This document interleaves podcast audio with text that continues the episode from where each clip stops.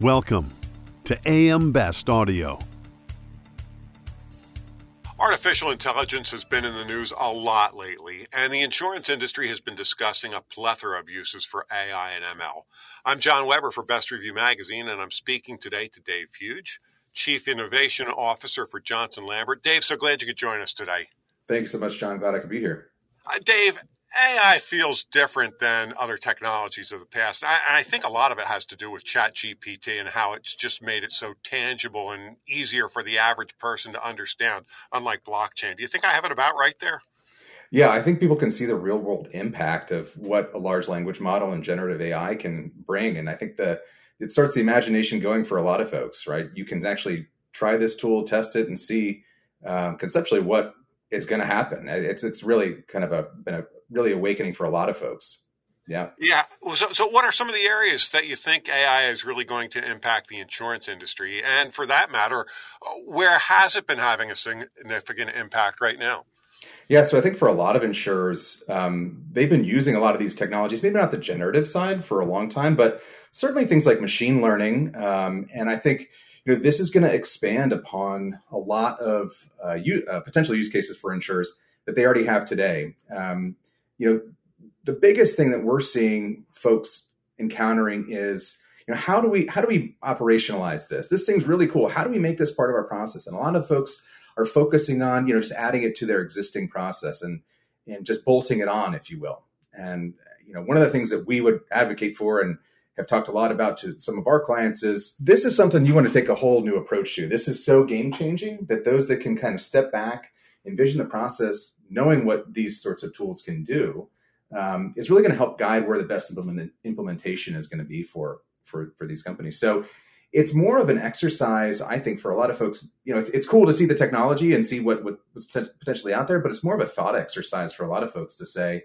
hey, you know, what are our processes today, and what could they look like with this tool involved, and then how do we get to that spot. So there's plenty of places. I mean, from customer interaction to uh, underwriting, there are plenty of places where um, you know these uh, the legal side uh, where, where, where these generative AI models can can play a big role. But I think it's going to be really important for folks to just step back and take a look at their processes and to begin to think about where these generative AI pieces kind of fit into what they do today. You know, Dave, everybody is looking at the opportunities that AI represents, but do you think there are some challenges as well? Oh, yeah, I think there's big challenges. I think uh, most organizations that we talk to, large and small, um, have data quality and data consistency issues that are going to be really important to iron out before we start run into the, the next major uh, large language model. So, from a, a data quality and consistency standpoint, making sure that organizations have the data ready to feed to these algorithms and that the prompts that they're giving to them are accurate and the data that they're the, the models are learning off of is accurate is going to be great. I mean, we have a whole slew of issues around ethics and and legality and um, those sorts of things that that come down the line. But I think initially thinking about the quality of data that these models get trained on and, and what that means from a bias perspective, uh, as well as from a quality response perspective, is going to be really critical for organizations uh, to to figure out and really start with their own data first and start cleaning that stuff up before they can begin to operationalize these things. What do you think AI will mean for people working in the industry? Is it going to take away jobs or is it going to redefine jobs? You know, I feel like whenever we're uh, whenever a new set of technologies come into place, um, a lot of people think that jobs are going to go away. And what history tells us is they don't necessarily go away; they just change. I think oftentimes that's a lot scarier for some folks than um, the, you know the, the, prospect of potentially not having the same the same job um, is that their job is their job role is going to change, and that's the way I see these these things taking place. One, I think it'll take away some of the work that people don't want to do, and will allow them to do more value add um, business value add items, and and certainly some elevate their roles to things that don't necessarily um, are, are necessarily things that they want to do. Um, but I think the moral of the story is, and what we've seen from you know just looking back over history, is that you know, these things don't necessarily eliminate jobs; they just change the type of job that is going to be required for folks to to have in, in the industry. And what do you think AI will mean for the customer experience? Because that's going to be such an important factor. Yeah, goodness. I think this is a really interesting one. You know, folks are already um, tired of talking to the chat bot, right? The, the, the, everyone, everyone's tired of going to somebody's website and seeing the chat bot. You know, it's a bot. You know, you know, you don't want to talk to this. You want to get to actual person.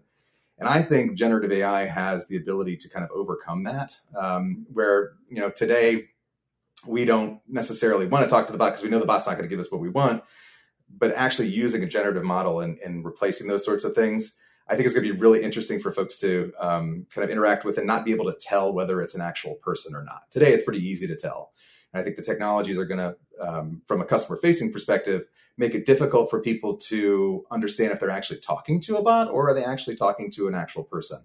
Um, and so I think from that perspective, it's going to be uh, it'll be really interesting to see how how folks are are uh, taking that. But I think most folks don't want to talk to the bot today because it's not really intelligent enough. I think that's you know version 2.0 leveraging the the large language models are going to be uh, a whole a whole different story.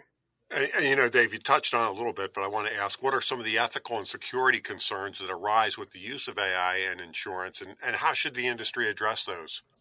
Yeah, for me, it boils down to the data, right? The, the data that these models are trained on uh, is foundational in terms of being able to make decisions. If you're counting on these these large language models to make decisions, the data that goes into those large language models needs to represent the actual truth and not necessarily a biased truth that the organizations might unconsciously have. And that's something that um, is is, going to be a real challenge. And again, that comes down to the bedrock portion of having the, the data in a good position to be able to, to teach these large language models and um, insurance companies' own uh, implementations of those large language models in a way such that it actually presents the right answer. It can give an answer, but being able to prove that answer is the right answer is going to be difficult without that sort of paper trail and knowing what sort of um, data this thing has been has been trained on.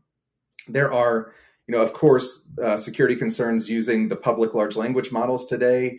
Um, you know, there are several models out there, whether it's the uh, Anthropic's Claude or OpenAI's um, ChatGPT uh, Google's Bard, you know, sending information to these without appropriate agreements in place, vetting the, the security controls that, uh, and the, the, sharing controls within these organizations prior to putting information in their platforms is is a risk um, for everyone today. And I think being clear about how um, data can and cannot be shared with these large language models is going to be crucial for organizations going forward.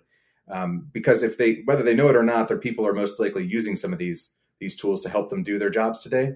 So being open and transparent about how you can control the type of data that goes in there and and setting expectations and policies as well as other maybe potential technological controls to restrict their ability to do this.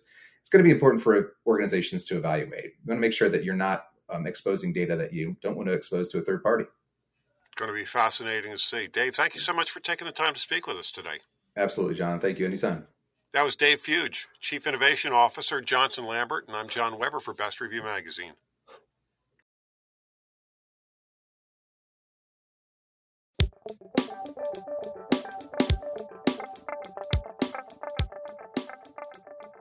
Looking to get the attention of the insurance industry? We have the platforms to do just that. Whether it be AM Best TV, AM Best Audio, Best Review Magazine, or Best Day. Find out more by contacting our Advertising Services Business Development Team at 908 882 1706.